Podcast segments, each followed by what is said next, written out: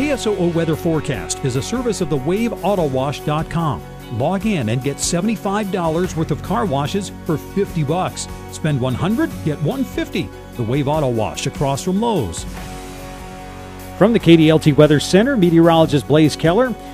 We're on the way to a low of 28 tonight, and those wind chills are going to be dipping down into the teens tonight.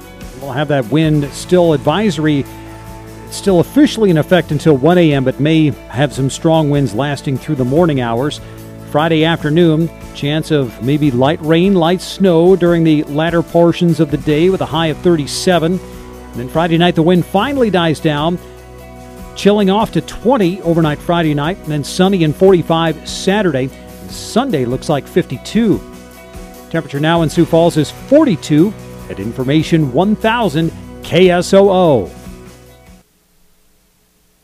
Live local radio is done best when you have someone who knows what they're talking about. Patrick Lally is on Information 1000 KSOO.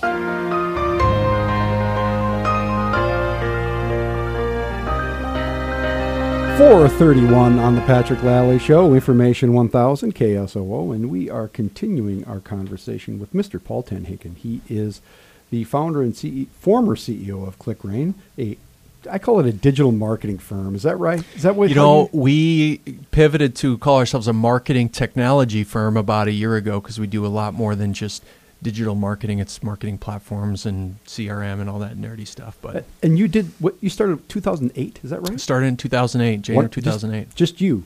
Just me, man. Yeah. Building building websites, wasn't that? What were you doing? Yeah, my first my first piece of business. I created a MySpace page for a political candidate. That was that was my first check I got. Was to funny. do that. If so, Facebook wasn't a thing yet, and uh, yeah, and actually talking about how I got into this race. I mean, I worked with politicians in political campaigns for all ten years at ClickRain, so I've always been you know the digital guy in political campaigns. So he's got to see kind of the underbelly of how the yeah. campaigns ran from the digital angle. So sponsored Facebook posts, all that, all that stuff, Russia hacking, you know, all the, the whole yeah, nine yards. So it's your fault. It's um, my fault. The yeah you, you did work in politics for a while, and it's something I wanted to ask you about. Just because, how did you ever end up when you went into this business? Did you think that that was a market, or did it come to you?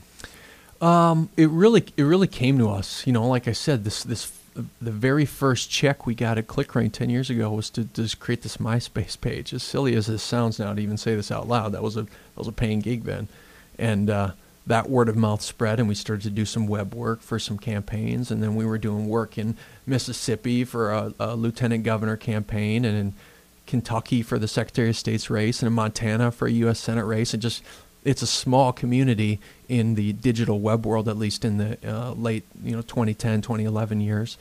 And so it just kind of it just kind of happened. Uh, and then we started to throttle back our work in politics as a company um, because you know, surprise, surprise, it can be divisive in an office. Right. And so to have you know a, a large staff and say, hey, I need you to work on this project or that project, they may not agree with the position of this ballot initiative or of this candidate. Right. And so I didn't want to put my team in any awkward spots. Uh, and so we really started to pull back the reins on doing political work. Were you most of the time when PR firms or analysts or uh, whomever they are in politics, they tend to work for one party or the other, or one philosophy or another. Were did you find that happen to you, or did you take all comers?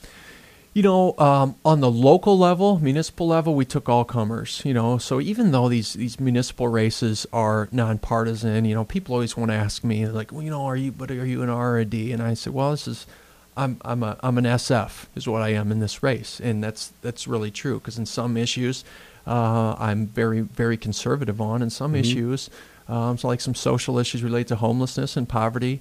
Uh, I have a bleeding heart, and so you know historically we've uh, we've worked across the board for um, for candidates. Um, just depending on the election and depending on the, the connection maybe with the state and the the uh, awareness we get for it and, and kind of the publicity we get for working with those candidates. And and out, but out, I mean, it's fair to say that outside municipal politics, which you as you rightly say is nonpartisan, You've done work for mostly Republicans. Mostly Republicans. You were a Republican or are a Republican. I am. Yeah. It's not a crime. It's not a crime.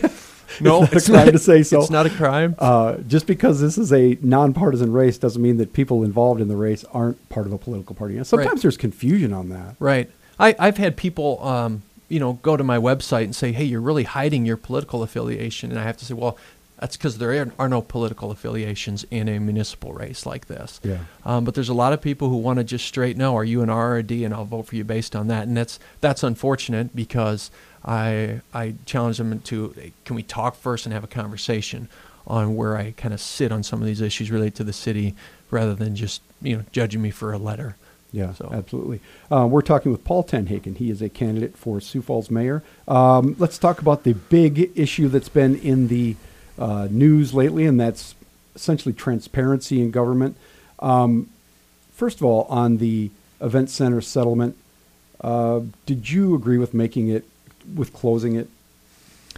You know, it's hard because I wasn't in all the discussion. So it's easy to armchair quarterback how that whole thing played out. You know, uh, confidential or secret, whatever you want to call it, settlements are very common in the Mhm. legal world. Uh, so Sure. it's very common to have these. I think the way that we communicated it as a city maybe um, added to the oh, the secret secretiveness of it. Mhm. Uh, I think we could have been much more open about why it was confidential and why we hid this extra report and why that never came out. And do I think there was malicious intent anywhere along the way? No. Do I think we just maybe bumbled some communication and rollout of how this whole thing was handled?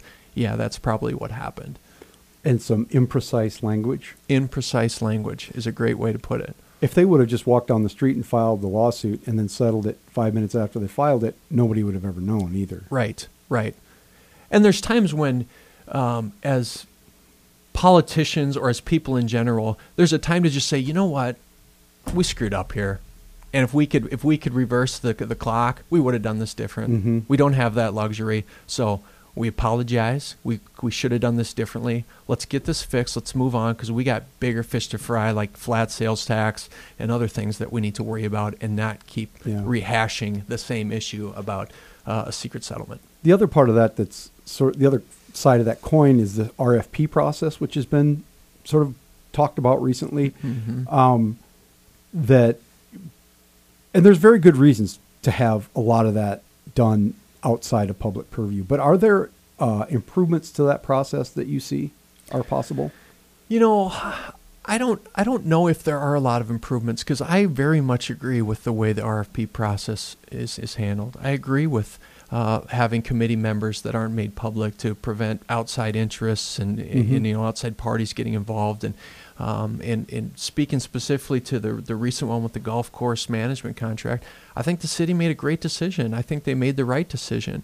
Um, but unfortunately, when the decision is made and it's made by people that we didn't know who were make who was making the decision until after the fact, there's Mhm. always going to be people that will question, well, why was it secret? Why didn't we know? Why didn't we know who was making the decision? We want to see all the contracts to see the decisions that were made. That's why we have these appointed committees to work on this stuff, and we have Mhm. to trust the elected officials that we have running that process. Do you think the uh, city council should be on there? I've said on this is no secret. I've said on this program, I don't think that I think the process is fine.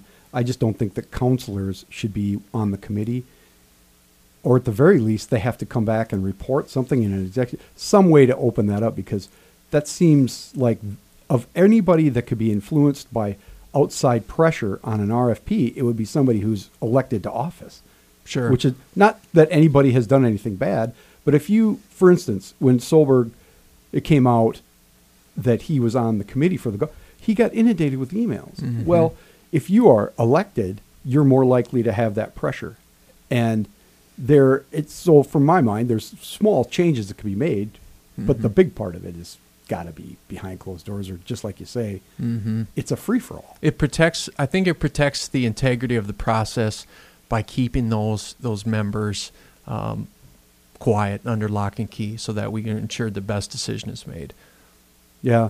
Um, so uh, also part of RFPs are the, the TIFs that often go along with the bigger projects. Are we using TIF properly in this community? uh, I look at the last TIF that we, we just approved for the Cascade project on uh, I think it's Fourth and Phillips there with, Yeah. with Lloyd's development. That to me is, is a textbook TIF. it's a blighted area. Um, it's going to take some sus- substantial cleanup work. Um, there's been some crap sitting on that land for many, many years, and um, there's a reason development hasn't moved ahead there um, because I think this TIF was an important part of it. Do I think we could be using TIFs even more aggressively? Um, I think in certain cases we could. You know, we have other communities we're competing with, Sioux cities and Des Moines and Omaha's that they're getting aggressive. They're using aggressive incentives to lure businesses. And um, I think we need to look at that and make sure we're doing all we can to be competitive um, because it, it's been a little while since we've had a, a large economic development win, since we've had a large manufacturer bring $24 an hour jobs here, since we've had a large company bring 300 jobs to this city, other than some of the homegrown success stories like, you know, the DocuTaps and, and our healthcare growth and things like that. So I think we need to use TIF whenever it makes sense to, uh, to lure prospective developers, prospective companies to our city. We're talking with Paul Tenhaken. He is candidate for Sioux Falls mayor, and we're going to come back right after the commercial and hit a few more topics. Rapid fire. We're going to go to the lightning round. I like it. Yeah, all right. Good. This is the Patrick Lally Show on Information 1000 KSOO. Hi, everyone. Chad here from the Main Street Cafe. Hope you can join Beth and myself tomorrow. It's